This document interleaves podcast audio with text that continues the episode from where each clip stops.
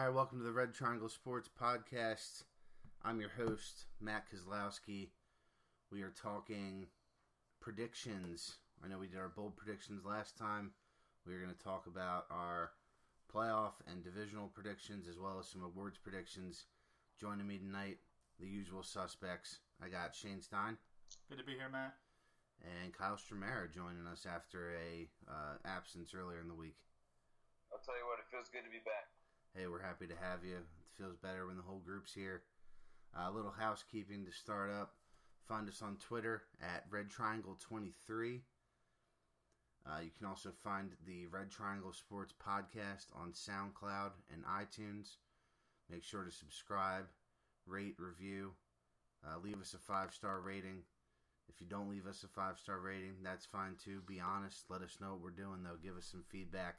Let us know we could do better, some things you'd like us to see, uh, like us to do. Um, but let's get right into tonight. First, I want to talk about a draft that I did last night. Um, somehow, by dumb luck, I I found myself into the CBS Sports Podcast League with uh, the CBS Sports guys, the experts, Scott White, Heath Cummings, Adam Aizer, Al Melchior, and Chris Towers. 16 team league. I was one of the lucky 11 that got to join them. It was a lot of fun, about a three hour draft.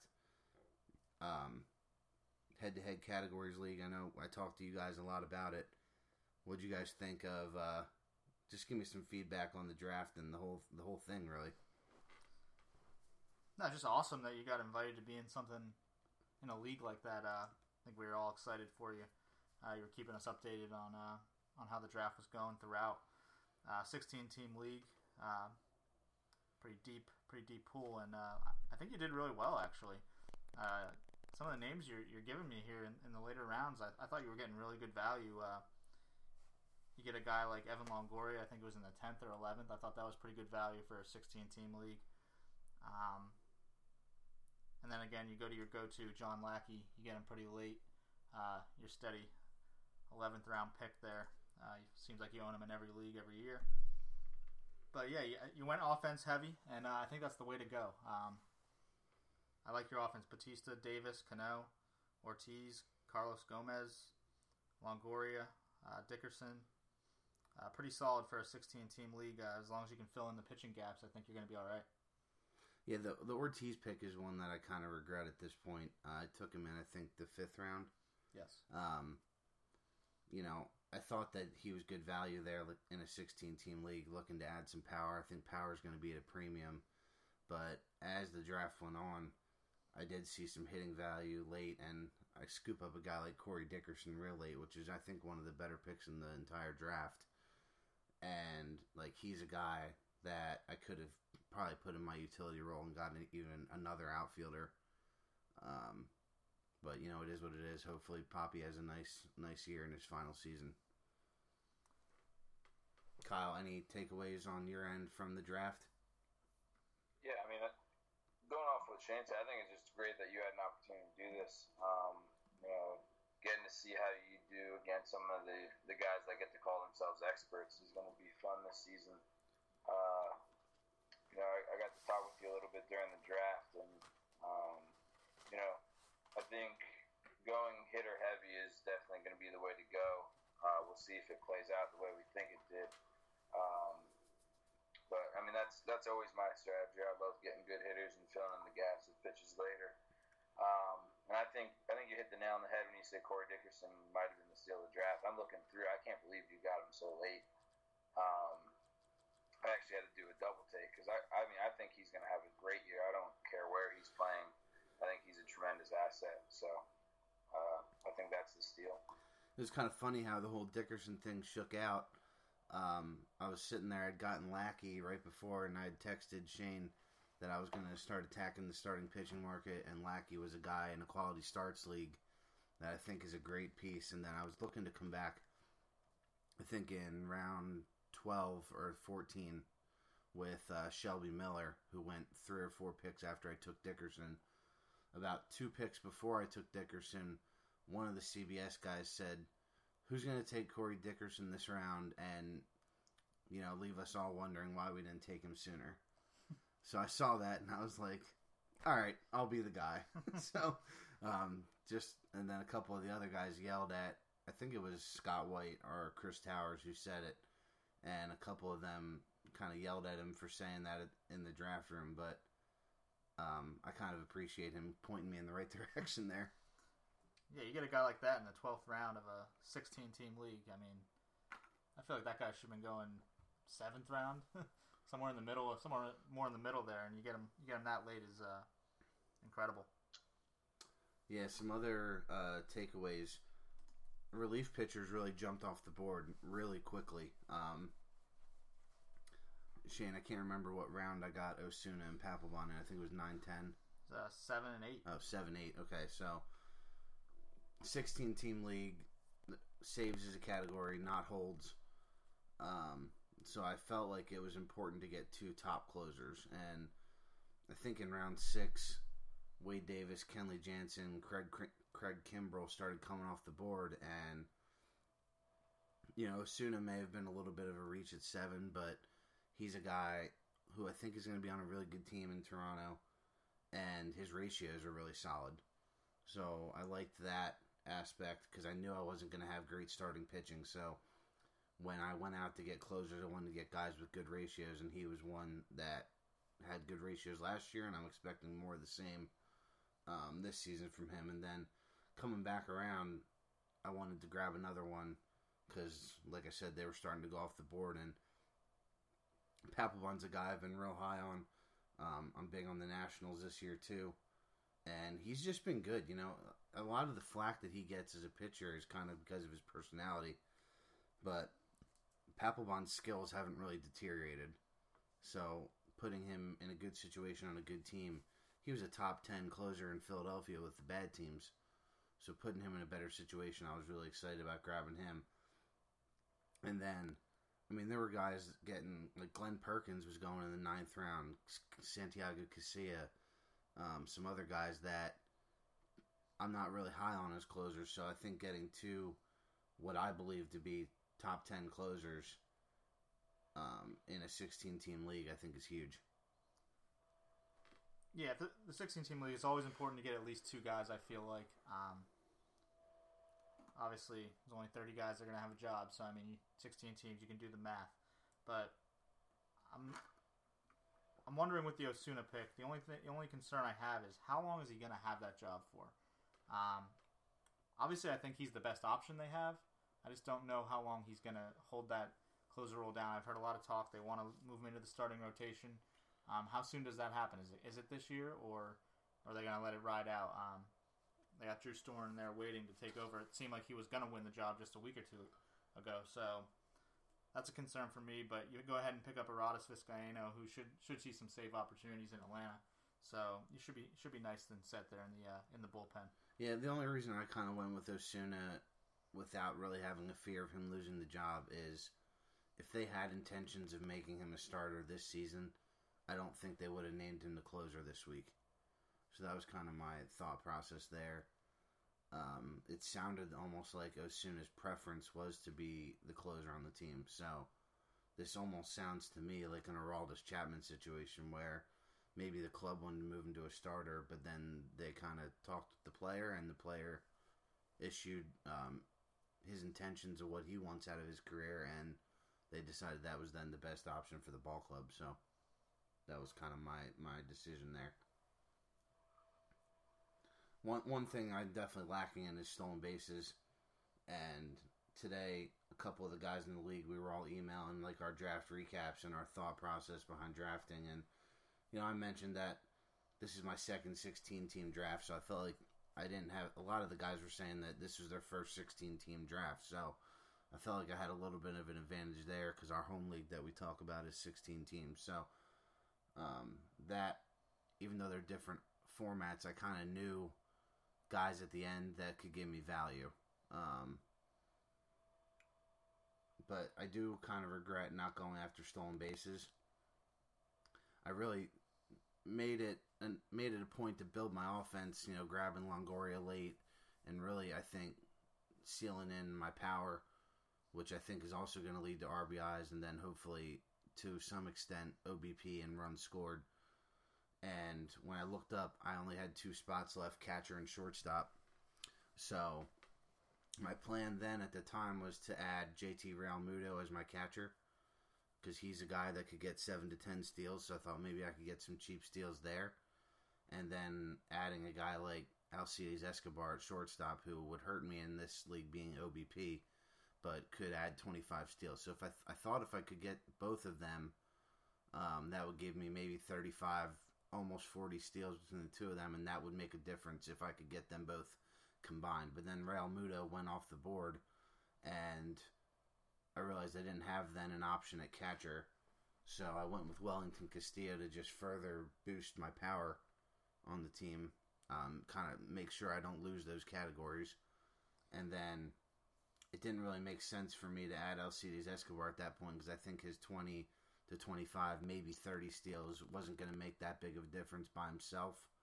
So then I just decided to add Marcus Semien as my shortstop, kind of going along with the Castillo pick. So that was my thought process as the draft went on. But I do regret not making steals more of a priority, like I said. Yeah, I mean, let's face it. Uh, just look going down the roster here. Uh, you're not going to win steals once this year, I don't think. No. I mean, that's just a category you're, not going to win. Um, Carlos Gomez is really your only true threat to steal bags. Um, I guess Semien maybe a little bit, but other than that, I mean, you just your guys aren't going to steal bags, so you're going to punt that category away, and you're just going to have to do some damage in the in the power, OBP, RBI areas, and runs scored. So, which I think you're going to. Um, so if you can you can find a way to win three of those categories every week, I mean, yeah, you do some damage pitching wise and pick up a couple, you, you should be fine. Yeah, Kyle, any thoughts on that? Yeah, I, that's something I definitely noticed was you completely gave up on steals, um, which is fine. I'm not a huge advocate for going out and getting stolen bases, anyways. So uh, I, I think you did well. Uh, it'll be interesting to see how it shakes out. Um, you know, if you can win the majority of the hitting categories and steal a couple pitching ones, you know, you'll be in good shape. So. Yeah, and then just going back to my starting pitching, you know, I had Gerrit Cole in the fourth round. He's a guy I'm kind of high on. I have him on, I think, three of my four teams now. So Gerrit Cole is a guy that I think is pretty reliable as a, a number one starting pitcher, especially in the 16 team league.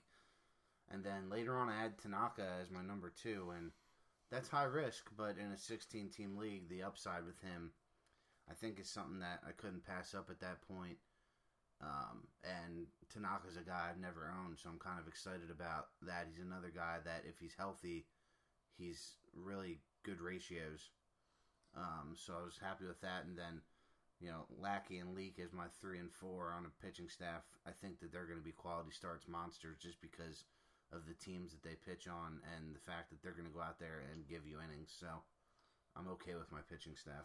Yeah, you kind of blew me away with a couple picks here when you're sending them over to me. uh, I see the Carlos Gomez message you sent me. I can't believe it for the amount of trash you talked on that guy. And then the Tanaka one comes over, and I'm like, wow, I don't, I can't count the amount of times you told me that he's one pitch away from from never playing again. And I see you taking him there in the uh, what was it the I don't know the eighth round or so. And so yeah, you you, you kind of blew me away with a couple of those picks, but overall, like we've said, uh, I think you have a nice squad. I think it's going to come down to how many pitching categories can you win every week? How how much does the uh, rotation hold up? Because obviously you, you, wanted offense and you got it, and the, the starting pitching is going to be the, the question mark for you all season. Yeah, seven teams make the playoffs out of sixteen. The number one seed's going to get a bye in the first round, so I kind of like that. It's kind of a different playoff format as well, which is nice. I think I'm going to have to go seven and three, six and four most weeks to make the playoffs. Um, and I think I gave myself a chance to do that. Hopefully, winning four offensive categories most weeks. Hopefully, winning saves most weeks, which gives me about four to five wins. Um, hopefully, locked down, and then it just comes down to stealing a couple of the pitching categories, some of the ratios, which I tried to um, tailor my team after, and then quality starts. It's a weekly league.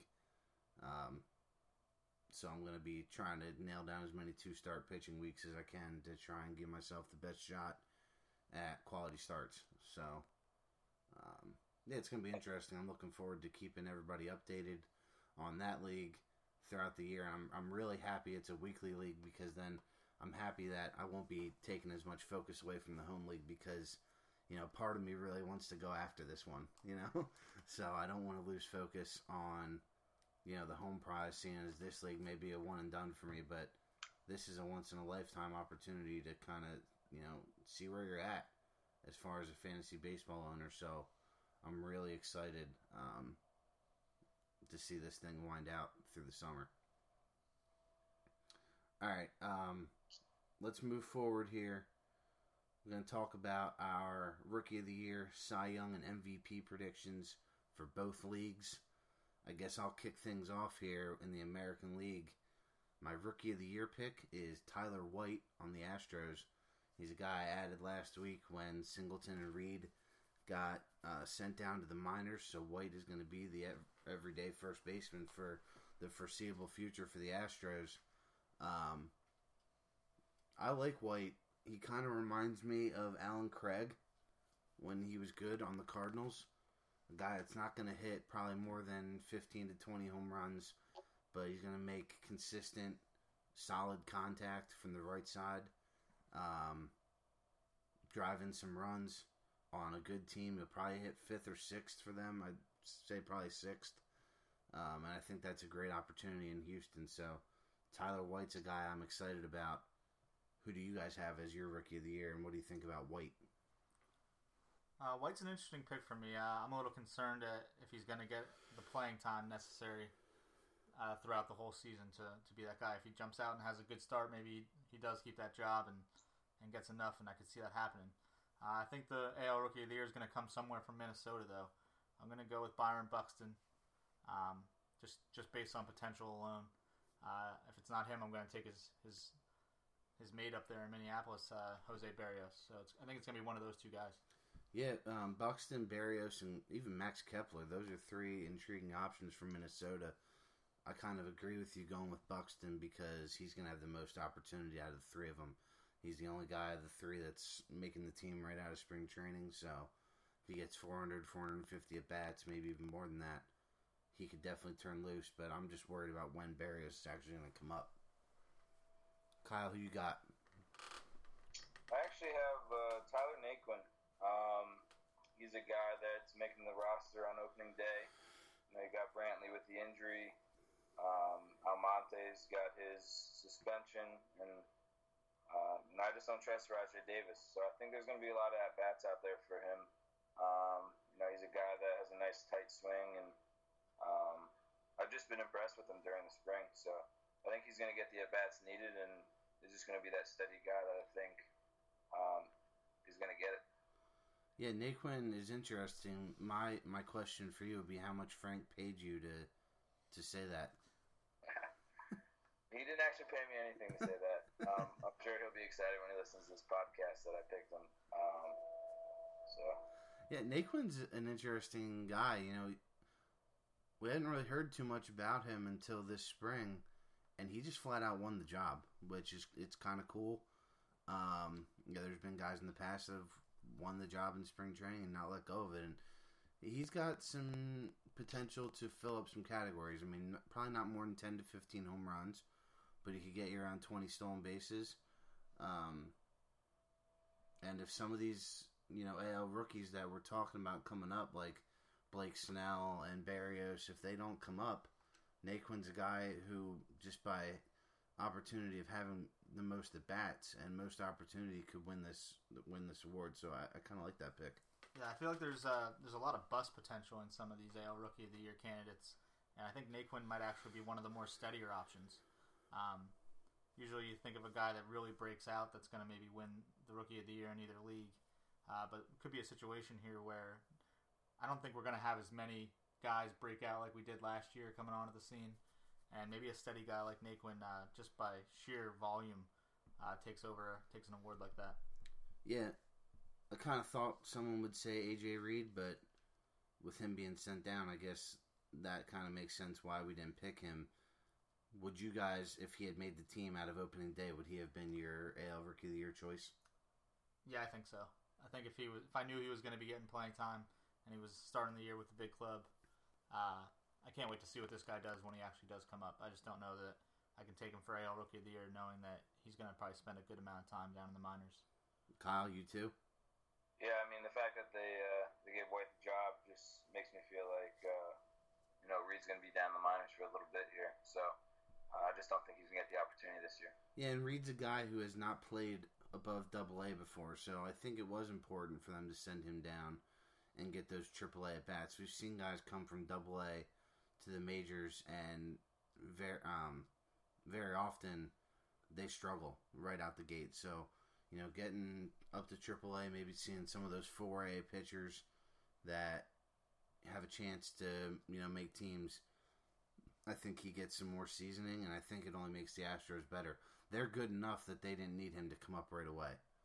Um, I think White actually fits this team right now, but it's going to be dangerous when they add Reed to the club. And, you know, Gattis, he'll come back at some point, but there's no guarantee that he does well. So maybe there's an option for AJ Reed and Tyler White to both be in the lineup, one playing first and one playing DH. So um, definitely like what they have going on in Houston. Speaking of Houston, last year's Cy Young winner was Dallas Keuchel. This year, I'm going with Carlos Carrasco. Um, when I was looking at American League pitchers, it's kind of down. A lot of the top arms are in the National League. Um, you have guys like Chris Archer and Chris Sale, and you know Carrasco, Kluber, King Felix. Um, I may be missing some that I'm talking about here, but I like Carrasco. Um, I like what the Indians have done with their pitching staff. These guys seem to get better every year. Their peripherals are always among the top. Um, and Carrasco and Kluber, I think, got a little bit unlucky last year. You know, they get a full year of Lindor defensively and I think that that's going to help them. So I like Carrasco to take the leap as the AL Cy Young this year. Yeah, the AL Cy Young was a tough pick for me. Um, I'm going to go with a guy that I've been telling you is going to break at some point for the past two or three years. Uh, I'm going to go with Chris Sale. Uh, I think he was a little bit unlucky last year. Uh, I think he got beat up. I'm not. I don't have the stats behind me, but I feel he got beat up with the long ball a little bit last year. Definitely. And I think he's going to come back, uh, come back and have a really nice campaign this year. So the strikeouts are just incredible with this guy. Um, 274 last year. So if he gets over 200 innings like he did the past, uh, like he did last year, I think uh, Sale's the guy. I like that Sale pick. He's a guy I've picked the last couple years.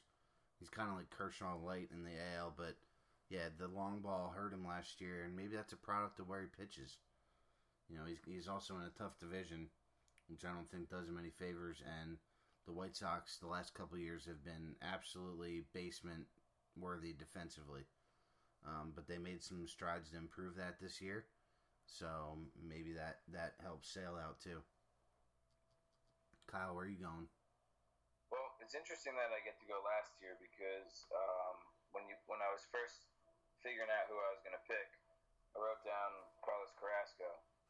I erased his name and I put Chris Sale. So um, I think we're in the right ballpark here with these picks. Um, but I think Sale uh, is going to edge him out. I think he's finally going to get that Cy Young after you know the past several years being a guy that um, has either been close to deserving it or uh, been a little bit of a disappointment. So I think uh, I think this is his year. He's going to get it. The one name, the one name I missed, and I want to give a shout out to him is David Price. Um, he was a guy I almost picked as well, but I'm just concerned about Boston. I feel like that has a chance to be another dumpster fire season there. They are paying Pablo Sandoval and Rusney Castillo a lot of money to sit on the bench. Um, and I just wonder about some of the decision making going on there. So I think that hurts Price, unfortunately. Yeah, Price is a guy I always love, obviously. I uh, considered him for this spot. I'm just not sure how good the team's going to be around him. But I don't know. Yeah, that uh, AL East is interesting. I think we're going to talk about it later, obviously, but just real quick, you know, I think we all probably have the Blue Jays as the class of that division right now, just because of their offense. And really, after that, all four of the teams could finish second, third, fourth, or fifth, and it's I'm really curious to see where everybody has everyone when we get to that a little later. Uh, speaking of the AL East, Another good segue by myself here. Uh, Manny Machado is my AL MVP. I think that the Orioles, I have them finishing second in the AL East. I like the Orioles offense as well. If they can get anything from their starting pitching, I think they're going to be a tough ball club to uh, contend with. I like their bullpen with O'Day and Britton. Um, Machado had a really true breakout season last year, and I like what he brings to that ball club. So, Manny Machado, um, he's my pick for AL MVP, and mainly him over Trout because I think the Angels are going to be absolutely atrocious. I'm not going to get fancy here. I'm going to go with the best player in baseball. I'm going to go with Mike Trout just because he's better than everyone else. So it's going to be a monster year for Mike Trout. Kyle, is Mike Trout the best player in baseball? Potentially. Who do you think I- the best player in baseball is? Bryce Harper. Because he's on my team. But no, um, I think Shane uh, almost nailed it perfectly. Um, I, I wasn't looking to get fancy here either. I think Mike Trout is the second best player in baseball. So, um, best player in the American League. And I think his numbers are just to force people to pick him uh, as, as the AL MVP. Um, I don't. I don't think it's to matter how bad the Angels are because Mike Trout is good at hitting baseballs. Uh, without giving away uh, our pick uh, our picks later, um, I know we spent some time talking about this last year. It doesn't happen often where the MVP comes from a last place team. Because I know I picked Goldschmidt last year, I, and I also picked Diamondbacks to be the last place team, and you gave me some flack about it. And we went back and looked, and I actually don't even remember the names off the top of my head. A Rod is the only one I can remember from our list. Uh, I think it only happened like two or three times. Uh, A Rod back in I, I believe it was 03 when he had the monster year, and the Rangers were terrible. Um, but yeah, that's an interesting thing. I think because I think we all might have the Angels near the bottom of that division, if not in the bottom. Yeah, it's kind of a stupid thing that the MVP can't come from the worst place team because you know he may take that club from a 70 win team if he's off the team maybe they're like a 50 win team um, but it just it happens to be true that you know the voters for some reason don't give respect to a last place last place ball club when it comes to the awards See, my problem with that is, I mean, it's possible that we could see something like a 40-25 season from this guy, and if he hits 300 with that, I have a hard time, no matter where his team finishes, not giving a guy like that the MVP. So, I mean, obviously, I feel like the voting is a little, a little skewed. Maybe the system's broken a little bit there, but if he does something like that, I find it hard that they're not gonna to believe that they're not gonna give him the, the award. I'll take the under on that tw- on those 25 steals though so if you want to make a little side bet after the podcast I'm not saying he's gonna steal 25. I'm saying it could happen. I, th- I think we all could see that happen. Yeah, we could, but uh, it's not going to happen. So, all right, let's get into the National League awards. My rookie of the year, Kenta Maeda. He's a guy, another guy having, I think, two of my four leagues. I like Maeda. I've talked a little bit about how just the fact that um, he hasn't been seen before by these these uh, National League hitters. I think that's going to help him out. He's also going to have to take a leading role in this Dodgers ball club. Their their starting rotation's been banged up. You know, Kazmir, they're even talking about him being banged up. Ryu, we don't know if we'll see him at all this year. Brandon McCarthy's hurt. Um, Alex Wood had some arm issues in the spring, so if the Dodgers want to be as good as they want to be, they're going to need Maeda to really step up and be the rookie of the year in the National League. Um, the guy that I would have picked over Maeda if he had made the club out of spring training is Cody Reed for the Reds. He was absolutely dominating this spring, and there's a lot of people talking very highly about Cody Reed. He's a guy I wish I could have gotten in our minors draft um, a couple weeks ago. But even Joey Votto, when people were talking to him in spring training, he was like, "You got to see this Cody Reed guy pitch." So um, definitely looking forward to watching him when he does come up, which hopefully will be this year. Yeah, I like that Maeda pick. Uh, I went out on a limb and took him in our in our league, and obviously we, in the league we're in together. We also got him. Uh, Both leagues were in together. yeah, uh, I like that. I like the Japanese pitchers coming over that first or second year that people haven't seen them yet. It was a good point you made. Uh, it seems like it takes them a little time to adjust to, to seeing what they throw like, seeing what their pitches are like until they get them down. And those first or second years always seem to be successful. So that's why I was wasn't afraid to go out on a limb there with Maeda. But for NL Rookie of the Year, I, I actually didn't think this one was that close. Uh, obviously, I think you guys know where I'm going. Uh, Corey is my NL Rookie of the Year. Uh, I think he's going to run away with it. Um, just think he's going to hit right around 300, and the production is going to be really nice. So, Corey Seager, NL Rookie of the Year. So um, I went a different route. Um, you know, I feel like Seager's obviously the popular pick, but um, I'm thinking Steve Matz getting the National League Rookie of the Year. He's a guy that um, is having a pretty nice spring. Uh, he's he's towards the back of that rotation, pitching with guys that are clearly very talented, and uh, the Mets have been developing good pitchers, and I think him getting an opportunity to, to pitch against other fours and fives throughout the year, he's gonna he's gonna rack up some wins. He strikes out a lot of guys, so I think he's a, a sneaky pick to, to get it done. I like that pick in Matz, not for the reasons you mentioned that he's a third going up against other threes and fours because I don't think that's really a thing. I think by the time the the off days all kind of even out, you see fours going against ones and vice versa or whatever. But um, I think a lot of people forget that Matz is still rookie eligible because he was up last year for a little bit, dealt with some arm injuries, got sent back down, and then I think he was available in the playoffs. He pitched in the playoffs. Yeah. Um, so I like Matz. He's got some talent, and he should take the lead from the other Mets pitchers. So I could definitely see that happening. My Cy Young in the National League, I didn't go with a Met, despite all the hype that that rotation's getting. I'm going with Steven Strasburg. Speaking of hype, um, I just he's another guy I've been picking for a long time to finally break through and win this and I feel like now everybody's off Steven Strasburg, and I'm going to jump back on. The arm talent is obviously still there.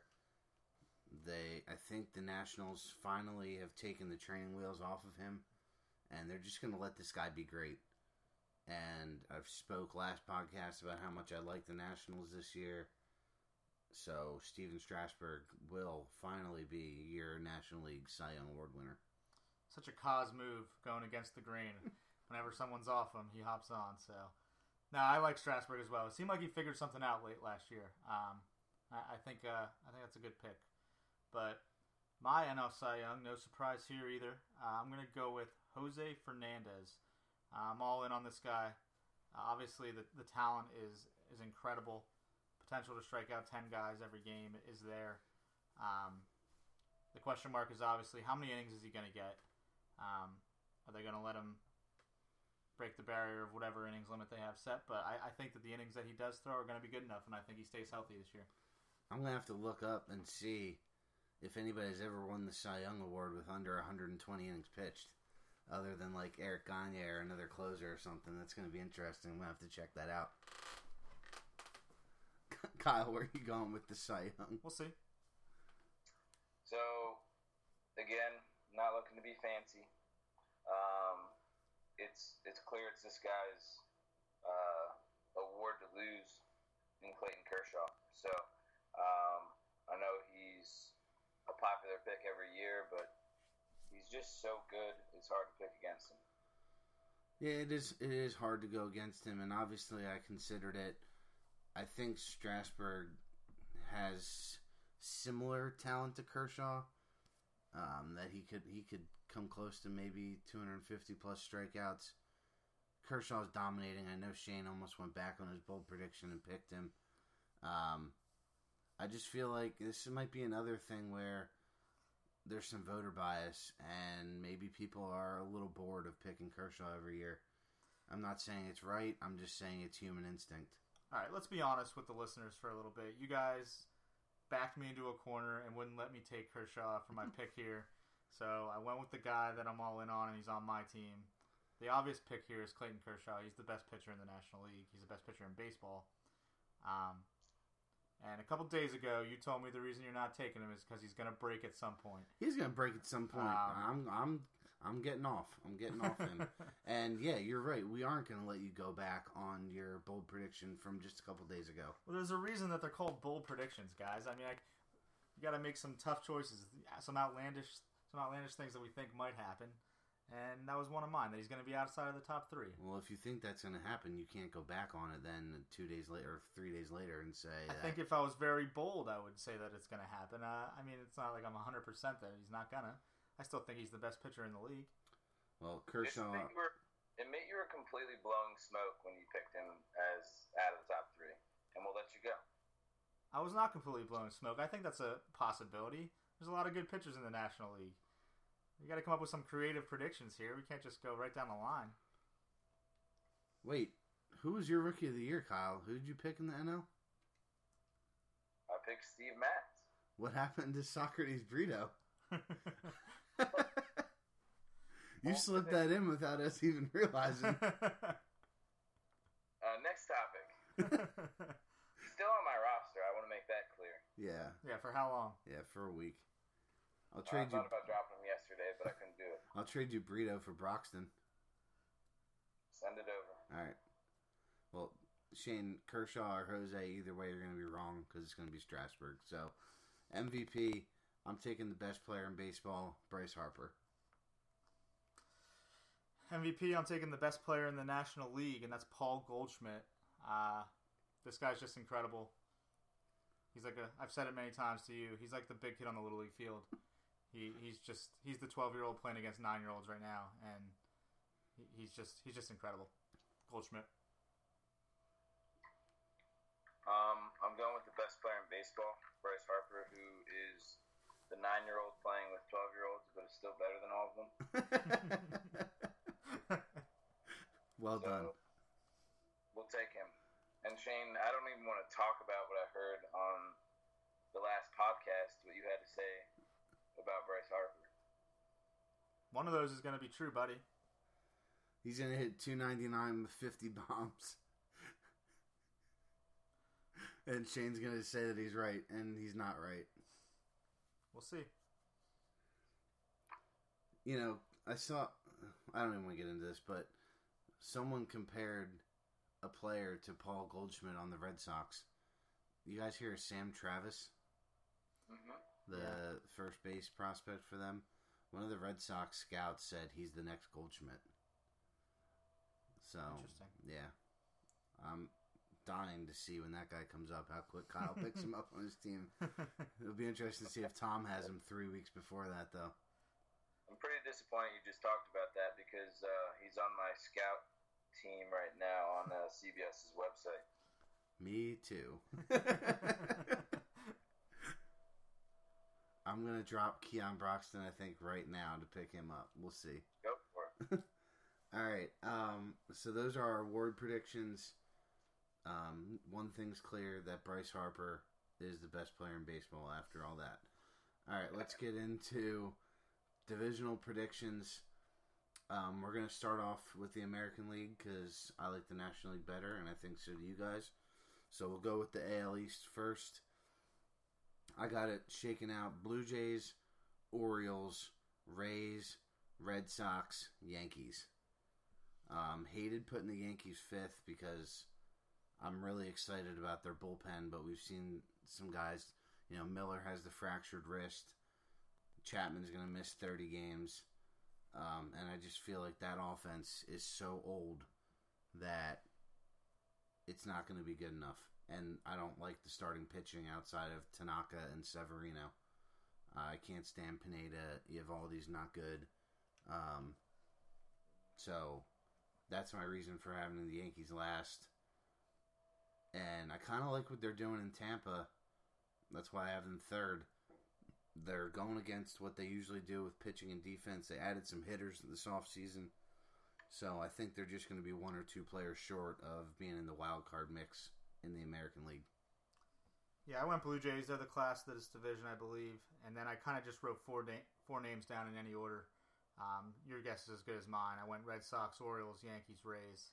Um, reason I went Red Sox at two is David Price. That was the only thing that I really had separating the teams. I really have nothing that I can go on to what what the order is going to be of those four those four clubs. Yeah, I uh, I also picked the Blue Jays to win it. Um, after that, wrote down Baltimore, Tampa, uh, New York, and Boston. So again, I think I think we've all made it pretty clear that Toronto, that we think this is going to be pretty wide open.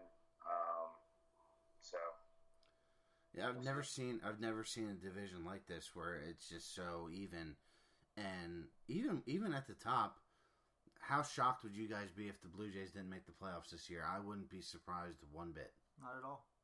I mean, Nope. I feel like any any of these teams could win the division. and I feel like any of them could finish last. To be honest with you, I mean, I, the Blue Jays might be a push for for last. I mean, I don't know if that's going to happen. I, there's a lot of talent there, a lot of offensive talent, but I mean, I, think it's possible. Yeah, Edwin misses a month, Tulo misses two months, Donaldson comes back to earth a little bit. The pitch starting pitching, you know, Marco Estrada is like their number two right now. That's obviously not going to work out. Um, you know, Storen and Osuna maybe blow up, and this thing has a chance to just completely combust in their faces. But I think, like you said, with the offensive talent, you got to give them the benefit of the doubt right now. All right, AL Central. Royals for me. Again, finish at the top of the AL Central. Got the Indians second, White Sox third, Tigers fourth, Twins fifth. Um, it's unfortunate for the Twins because I, I like what they're doing. I like the product they're starting to put out there. I like a lot of their players. I think they're going to have a ton of fantasy relevant players, which is kind of cool out of the fifth place team. But unfortunately, they play in one of the better divisions in baseball with arguably the best team in baseball in Kansas City. The Indians is very similar to the Blue Jays in the sense that, you know, the Blue Jays have the offensive talent, the Indians have the arm talent. So I like them to finish second. White Sox and Tigers, total coin flip for me. I'm just picking the White Sox because I thought they would be better than they were last year, and I think the Tigers' window has completely shut down. So I'm going Royals, Indians, Tigers, White Sox, Twins. Uh, like you said, the Tigers White Sox was kind of tough for me, but other than that, I, I think this I think this division might be one of the more straightforward ones. I really I really don't see see it wavering too much from from that pick right there. Um, so I actually have Cleveland winning the division, and then Kansas City finishing second, Detroit third, White Sox fourth, Minnesota last. Um, I just, I really, I'm excited about Cleveland's pitching staff, and so uh, I see them taking the division down. Um, a couple things I want to talk about. Shane, you and I are very ho hum on the Royals. We like a lot of what they're doing. Kind of see them as the Cardinals of the American League. Um, but it hasn't been an unpopular opinion to take the Indians. I've actually seen probably more people take the Indians to win that division than the Royals. And I'm not surprised by that because there's no hype surrounding the Royals. They just are what they are.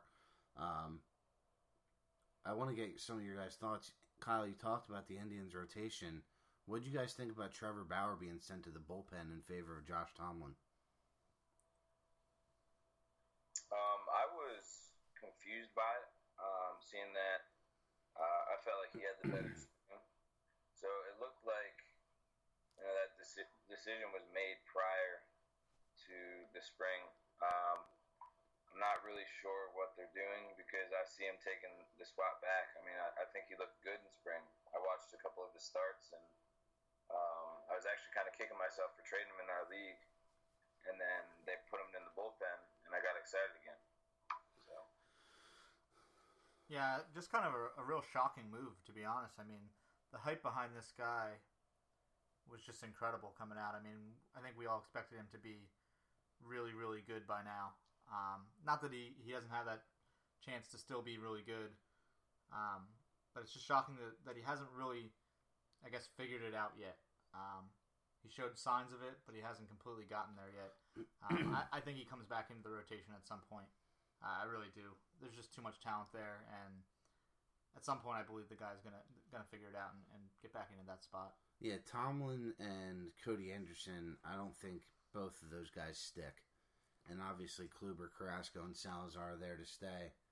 Um, Shane, didn't you take Trevor Bauer for like $18 when he was a minor leaguer?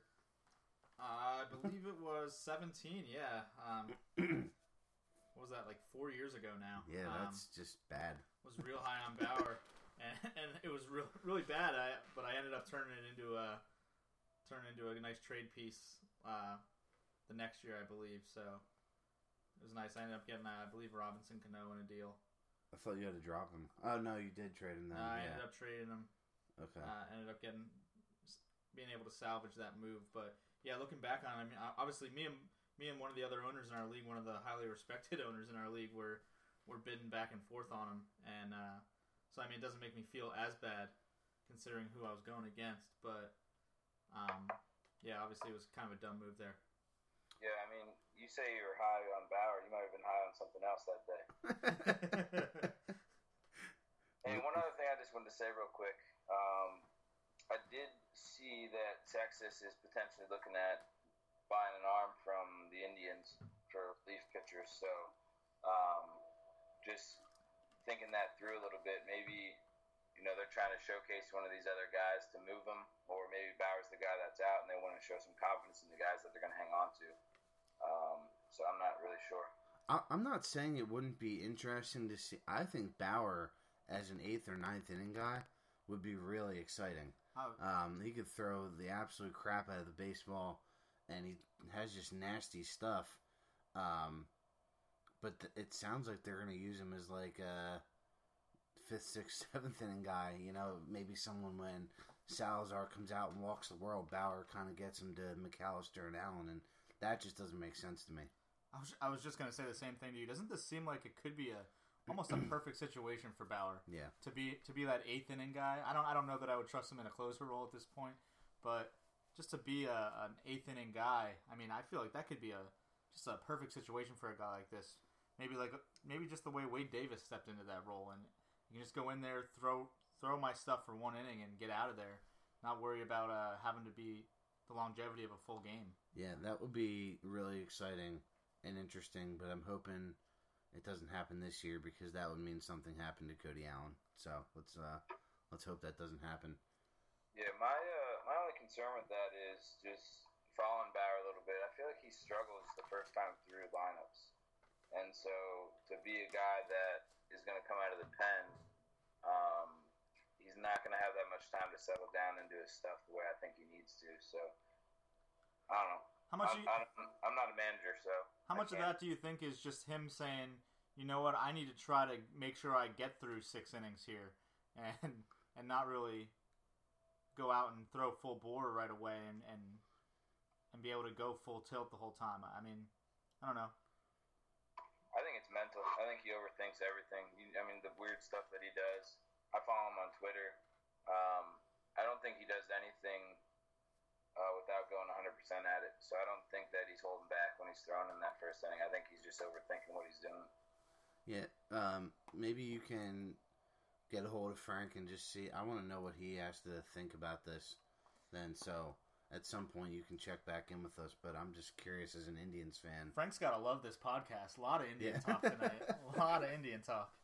I'm just, I just want to know, like, when the Cardinals make dumb moves, I get pissed. So, like, they don't do that a lot, thank God. But um, I'd like to know what an Indian. I don't know any other Indians fans. Like a weird team to have a fan of in this area. So, knowing one, I just want to know what a fan thinks. So, um, well, I can fill you in real quick if you want. I did already talk to him about it. all right, yeah, go ahead.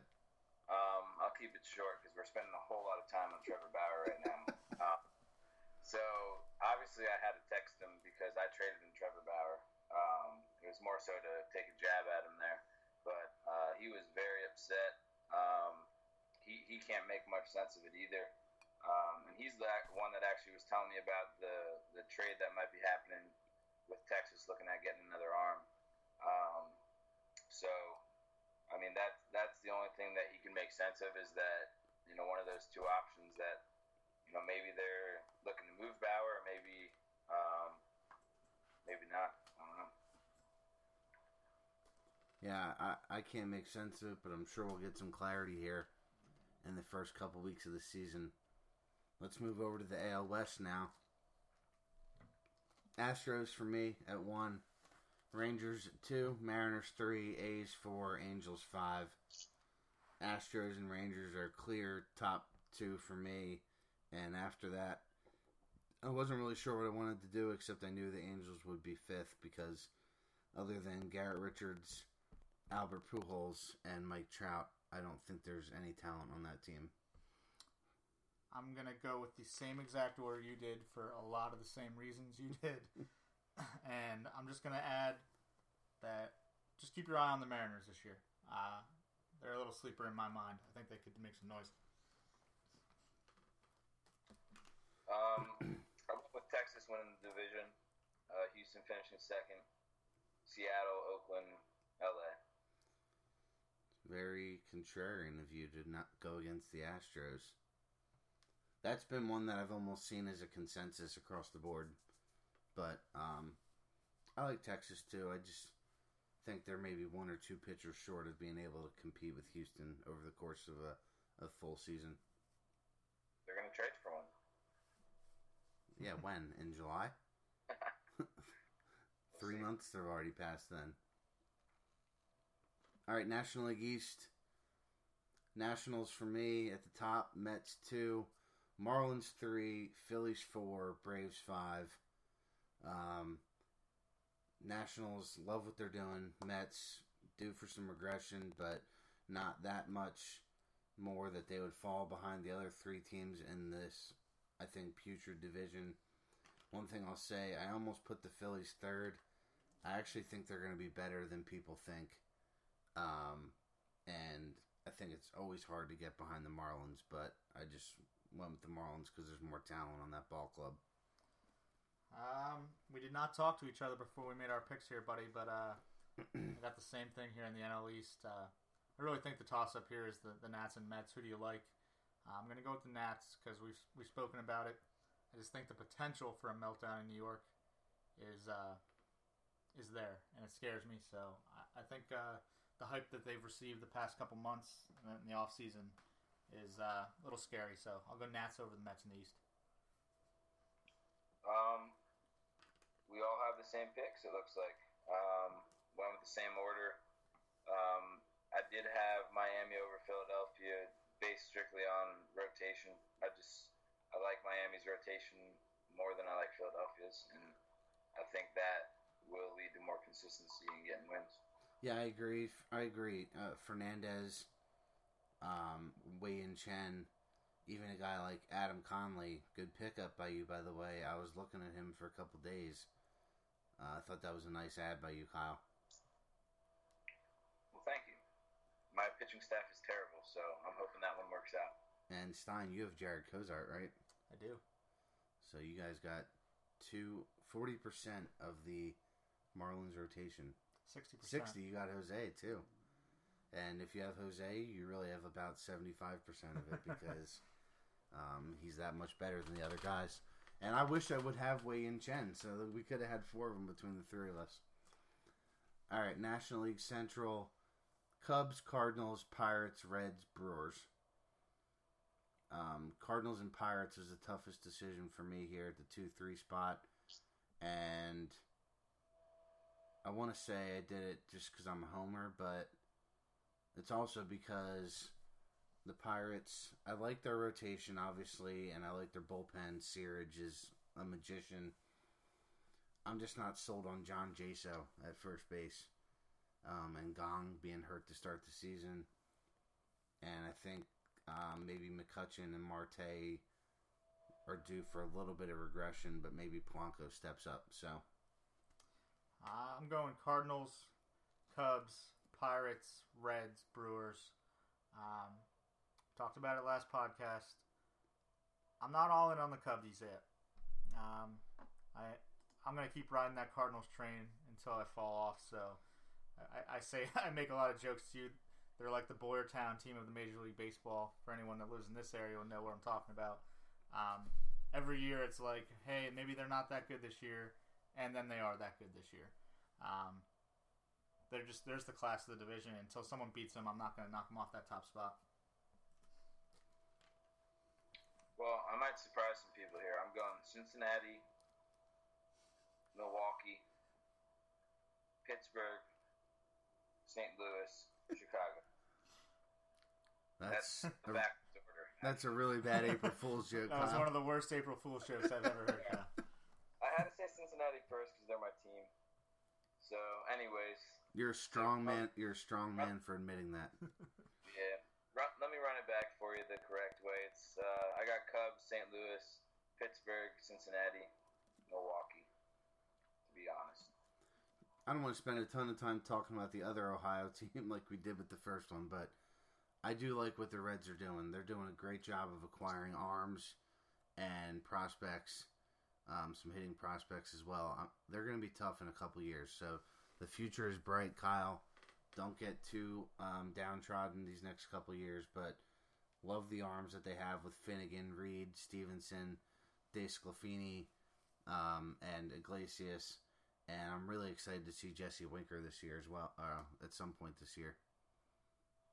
If we could just trade Brandon Phillips, if he'd let us do that, that would be great. So, Brandon Phillips, if you're listening to this, stop trying to stay in Cincinnati and let us trade you.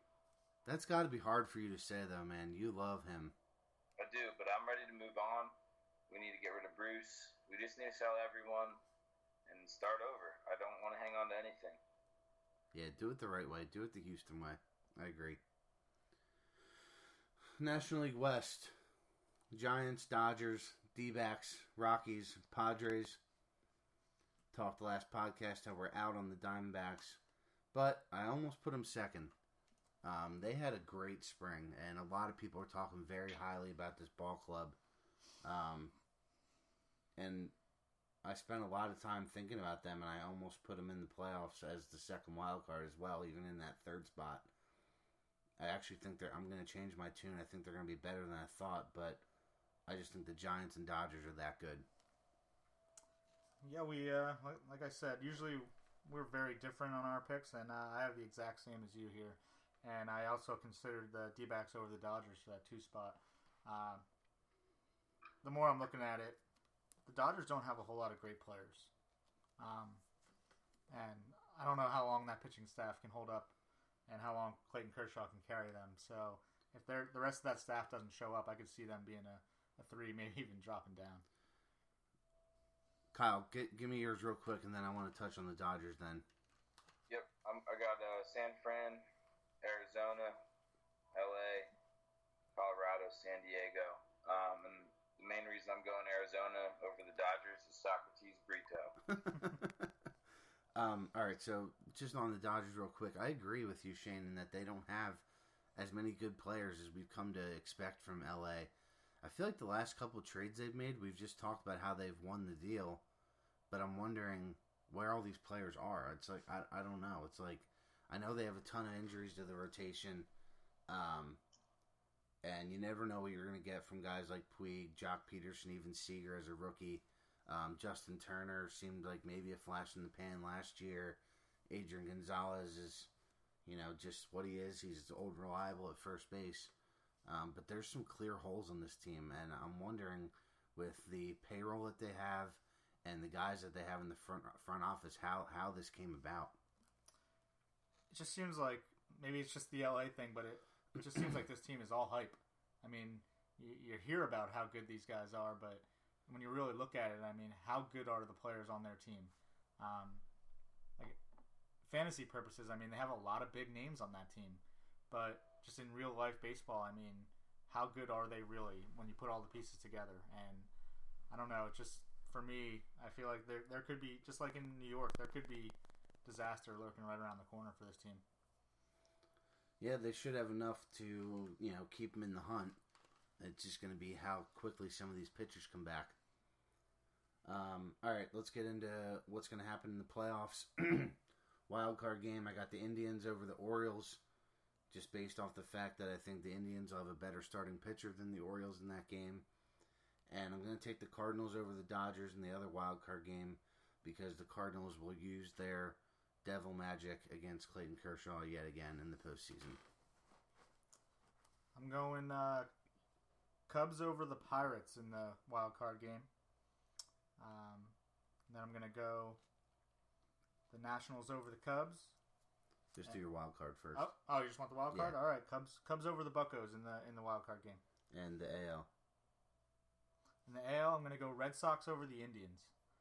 Uh, basically, my reasoning is if they can get David Price in that game against the Indians, I think uh, I think David Price wins in a wild card one game matchup. Yeah, I agree. I would agree with that. Um, the Indians, if they run into a top pitcher in that wild card game, their offense is going to struggle. But that's why I haven't beaten the Orioles because the Orioles don't have a top pitcher. Kyle, you got a wild card prediction? I do. I have Kansas City over Houston. And then I have St. Louis over the Mets. I'll tell you what. If Kansas City and Houston is the wild card game, that's going to be maybe the game of the year. that that would be a really cool game to watch. That would be awesome. I, How good know, was that series last year? Yeah. I mean, that was a lot, a lot of good baseball there. That'd be an awesome. I mean, I know we've we've gone in length about this, disagreeing on the on the new playoff format, me and you. And you know what? Last year kind of turned me. Uh, it's it's kind of getting really exciting. Um, I, I don't really like the idea of the fifth team getting in, but it, it's turning into some exciting baseball. Yeah, that one game has turned out to be really good. Almost all of them have been really awesome games since the MLB came up with that. Um, all right, divisional series: Astros over the Indians, Royals over the Blue Jays, Cubs over the Cardinals, Nationals over the Giants. I got the Royals over the Red Sox, the Astros over the Blue Jays, the Nationals over the Cubbies, the Giants over the Cardinals. Man, I do not want to see another Cardinals Giants series. Those those just kill me. Kyle, what do you got in the divisional round? I got Blue Jays over Kansas City. Um, and then I have the Indians over Texas. And then for the National League, I have Washington over St. Louis and Chicago over San Fran. All right. And in the championship series, I have Astros over the Royals and the Nationals over the Cubs. And then my World Series would be the Astros over the Nationals. I'm going Royals over the Stros in the AL, and it will not be another even year for the G-men. It will be the Nationals over the Giants. And then in my World Series, I just think the Royals are the best team in the league. I'm going to stick with them, and uh, I got the Royals over the Nats. I got Blue Jays over Indians, Washington over Chicago, and then I have Washington over the Blue Jays. Are you picking Washington to win it all because Bryce Harper is the best player in baseball? Yes, I am because you said Stephen Strasburg is the Cy Young. So, so one thing I'm getting out of this is do not bet the Nationals this year. uh, there is no chance they're having a great season after us all just, especially putting the cause jinx on them. Um, this team will not have a good season this year. They're going to be just fine. You watch. All right, what do you guys got? Anything else? Getting close, fellas. Getting close. Uh, really exciting. Uh, two days away. Um, got one more day of boringness to sit through, and then uh, Sunday we get started. Yeah, if you want the exact count, it's one day, 14 hours, 16 minutes, and 20 seconds. So um, that's as of right now as we're recording this. So I'm pretty excited. Can we get into one thing? Why does the Major League Baseball wait so long for teams to put guys on the DL? it is killing me to put guys on my DL slots and pick up some guys and change my roster around. It is brutal. You complained about this every year, and every year I tell you stop drafting injured players because you have to wait. You just have to wait, and you you're carrying extra guys right now, so it doesn't matter anyway for you. I'm doing the same thing. Yeah, I hope no one in our league notices that, but uh, I've been carrying two extra guys because I have two DL guys on my on my roster, so I'm kind of finding a loophole there. Um, if you guys want to come at me about it, go ahead. not going to change. I think it's a viable strategy. I'm cool. I bet I bet our commissioner noticed, and I bet I bet he really cares about it. um, Zach, don't yell at me, please. Yeah, Cardinals open up at noon on Sunday. Unfortunately, I don't get to watch. Um, Sunday, heading down to DC. It's my uh, nephew's baptism, and I am the godfather, so I'll be uh, I'll be taking part in that. So it's go, it's it's worth it, but I am slightly bummed about it. So just don't tell my wife. I mean, you couldn't Skype into that. What? You couldn't Skype into that. I could, but you know, you gotta win points when you can, and I'm not. I'm not gonna. On the first day of baseball season, I'm not gonna use all my good all my good fortune there. yeah, you can't go all in in April. Yeah. yeah. I'm gonna need. I'm gonna need that that goodwill in you know September or something. So I'm not not gonna willing to exhaust it on April third.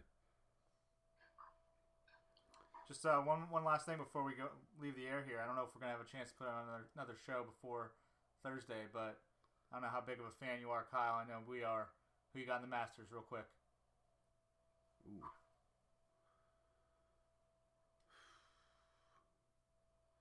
It's hard hard to go against Jason Day right now. I guess. Um, I'd say it's either gonna be Day, Spieth, or Scott. I'll Ah. take Day.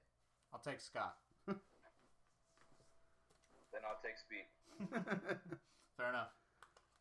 yeah, that's. I didn't even realize that that's that close, but uh, I saw today Tiger's not playing in it, so kind of expected. But I know that bums but you a little bit. Yeah, disappointing. He's not going to catch Jack. I am gonna owe you some cash. All right. Um, yeah, thanks for listening, guys.